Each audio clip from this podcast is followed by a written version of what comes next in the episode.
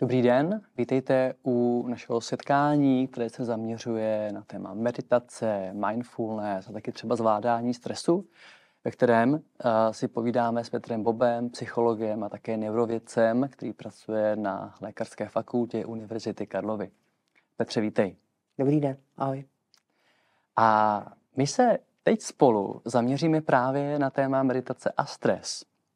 A Stres je takové jako všudy přítomné téma. Vždycky se tak jako objevuje, jo, jsem ve stresu, jo. A vím, že Světová zdravotnická organizace mluvila o stresu jako o novém normálu, což mě, což mě zaujalo. Jako něco, co vlastně už jako máme dojem, že je vlastně naší takovou běžnou součástí. Taky se o, o stresu mluvilo jako o nemoci současného století a, a ty se uh, stresem zabýváš. Tak mě zajímá vlastně, jako jak se na stres dívat jakým způsobem k němu přistupovat. A, a proč vlastně jako to řešit? Protože jako nemávnou ruku, když tak jako každý je ve stresu. Mm-hmm. Jo. No tak jako určitě to je velký téma našeho života, mm. nesporně. A jako vlastně ono to má trošičku dvě dimenze. Ono se to tak i jako pojmoslovně někde říká, že ten takový ten stres, který nás motivuje k činnosti, mm. jo, že nás to jako vybudí a že když víme, co máme dělat, tak nám to jako trochu pomáhá třeba, že nám to jako dodá energii, mm-hmm. že o něco usilujeme. Takže tak v tomhle smyslu někdy se tomu říká eustres, jako že je dobrý, ne? A vlastně v takovémhle smyslu to i třeba povzbudí já nevím, imunitní systém, endokrinní a tak hmm. dále, že tam je nějaká opravdu reakce relativně pozitivní. Hmm. A co je ale problém samozřejmě je ten, ta druhá stránka, druhá mince, druhá strana mince teda, a to je ten takzvaný stres, ten negativní, tomu se říká tak někdy distres. Hmm.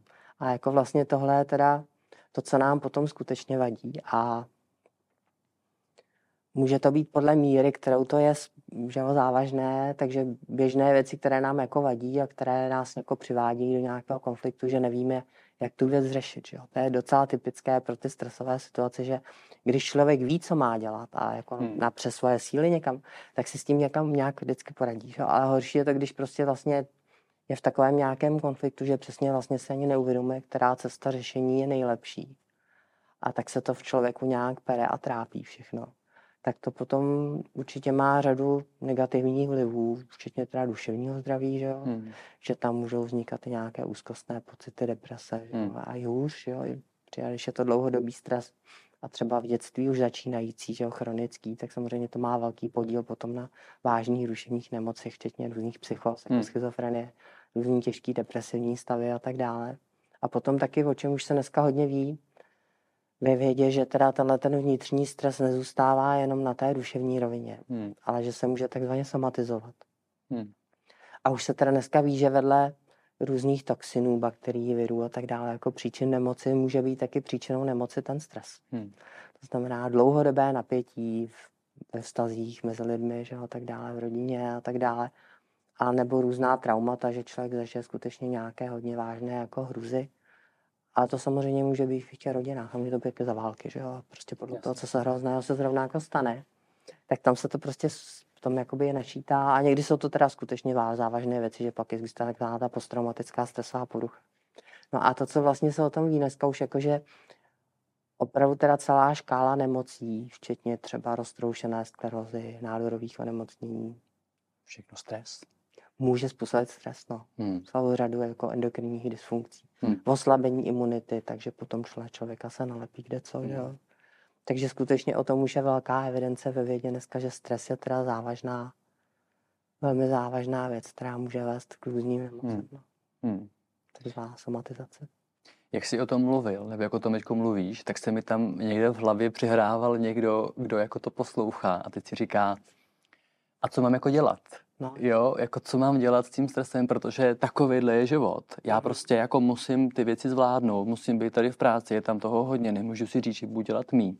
Mám tady práci, mám tady tohleto, ještě děti a vlastně tohle všechno jako působí prostě na mě jako stres. Mm-hmm. Jako rád, rád, abych to jako neměla, ale vlastně jako co mám, jako co mám dělat, jo. Tak jako co se s tím jednak dá dělat. A možná, což s tím i tak může i souviset, co možná jako vlastně to způsobuje ve, smyslu jako v nás, nebo jako čím si možná tu situaci jako ještě zhoršujeme. Hmm. No, jako většinou děláme samozřejmě, co můžeme, že jo. Potom je to samozřejmě otázka, jak říkáš, zvlášť, jsou v tom jako děti nebo Hmm. prostě složitá, někdo ještě jiný, že jo.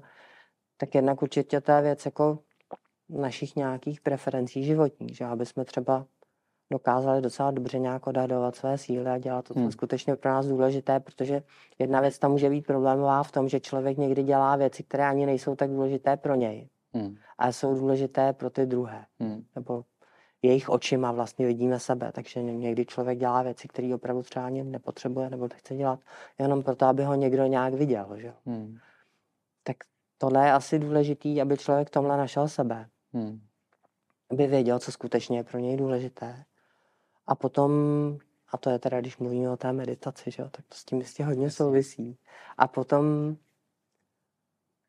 je tam důležitá věc taky to, že meditace může člověku pomoct i v tom, aby vlastně tam neměl ten sekundární stres z toho, že má stres, že? jo.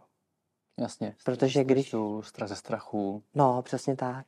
Že když jsou ty náročné životní situace, tak člověk se může na ně jako zaměřit a jako nějaké efektivně zvládat. Ale vůbec není důvod tomu, aby se přitom trápilo, že?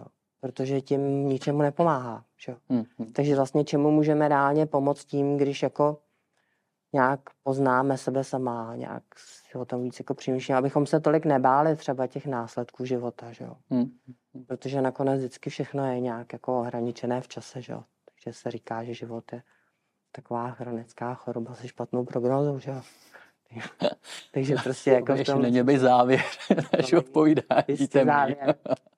Ale prostě, že člověk možná se nemá tolik jako bát, jo, protože nakonec člověk vždycky všechno ztratí, jo, v tomhle smyslu a trošičku dobrý to jako vědět, protože ono to potom, jako možná se dá říct, že smrt je vlastně trochu takový zrcadlo, kterým vidíme život, že jo. Hmm.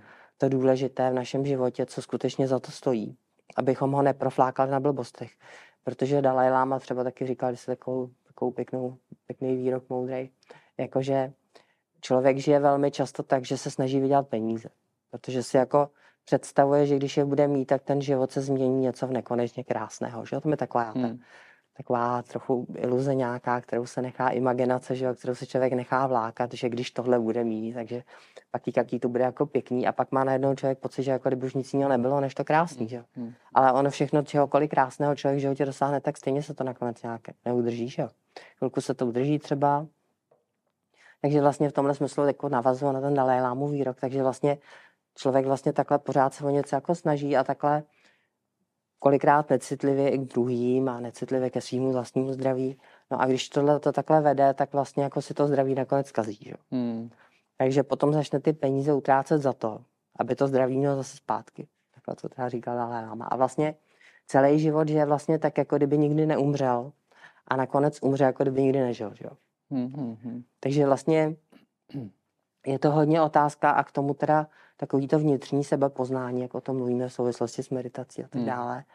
Takový vlastně stav, kdy jakoby člověk se naučí nějak vidět sebe trochu skrz tu vlastní historii, skrz ty vlastní souvislosti života, aby člověk jako pochopil trochu, co je pro něj důležité víc a vlastně, aby dokázal i jako si uvědomit ty různé aspekty toho svého jáství, že jo? to znamená to, co nás tam bolí a to, co nás tam těší Hmm. a tak dále, tomhle smyslu. A že vlastně, když člověk dosáhne, dosáhne, dosáhne takovéhle nějaké hlubší integrity, tak potom ty stresující situace může lépe zvládat, protože se fokusuje na efektivní nějaký chování Hmm. a už se nad tím tolik netrápí, protože člověk vlastně kolikrát největší chyby udělá právě tím, že se nad věcma příliš trápí a že ztratí nervy, že jo. Jo, jo, jo. A ještě mi tam přijde i, když nejenom ve svém případě, ale třeba i lidí, kteří vlastně vidím na kurzech, kteří vlastně procházejí kurzem uh, mindfulness, je tam vlastně přichází i větší jako, jako sebehodnota, což mě přijde strašně zajímavý. A to, jak jsi o tom mluvil, i to, Mhm. mm. jako, že máme dojem, že děláme vlastně hodně věcí pro ostatní, což, což bych jako potvrdil, s tím se hodně potkávám, tak tam vlastně často přichází ještě jako laskavost. Nějaká jako vy sebehodnota a laskavost a odstup, který najednou jsou i takovým určitým jako protiváhou vůči tomu tlaku, který jsi vlastně popisoval a v tom příkladu od Dalilámy. Určitě. Ono je jako tam, aby nedošlo že jenom takový mílce v tomhle, že jako je v pořádku, že děláme věci pro ostatní, že jo. Hmm. Akorát, že vlastně, aby jsme nedělali jako, abychom dokázali pochopit, co je pro nás důležité že, v životě, abychom Hmm. Sice pracovali pro ostatní, ale dělali to, co je náš nějaký vnitřní úkol, který Hmm. cítíme jako důležitý, aby to nebylo třeba očekávání rodičů, ty máš dělat tohle, že? jo, protože já to chci. Že? jo. To potom vede k tomu, že ten člověk vlastně ztrácí tu svoji autenticitu a to, co potřebuje, takže se může potom stát, že člověk naplňuje představy a přání někoho celý život a vlastně na něj se nedostane. Hmm. To, co skutečně on jako individuální osobnost potřebuje zažít a uskutečnit. Hmm. A to je smutný, že jo? Jo. To by úplně skýtalo teď další povídání, ale v tom našem formátu to teď takhle můžeme hez- hezky nechat i vlastně i jako takovou jako prostor vlastně pohledání. Mm-hmm. Mhm. to, o čem jsi, o čem jsi mluvil. A ti chci eh, poděkovat za tohleto naše povídání a my v našem dalším setkání se zaměříme na meditaci a lidskou svobodu.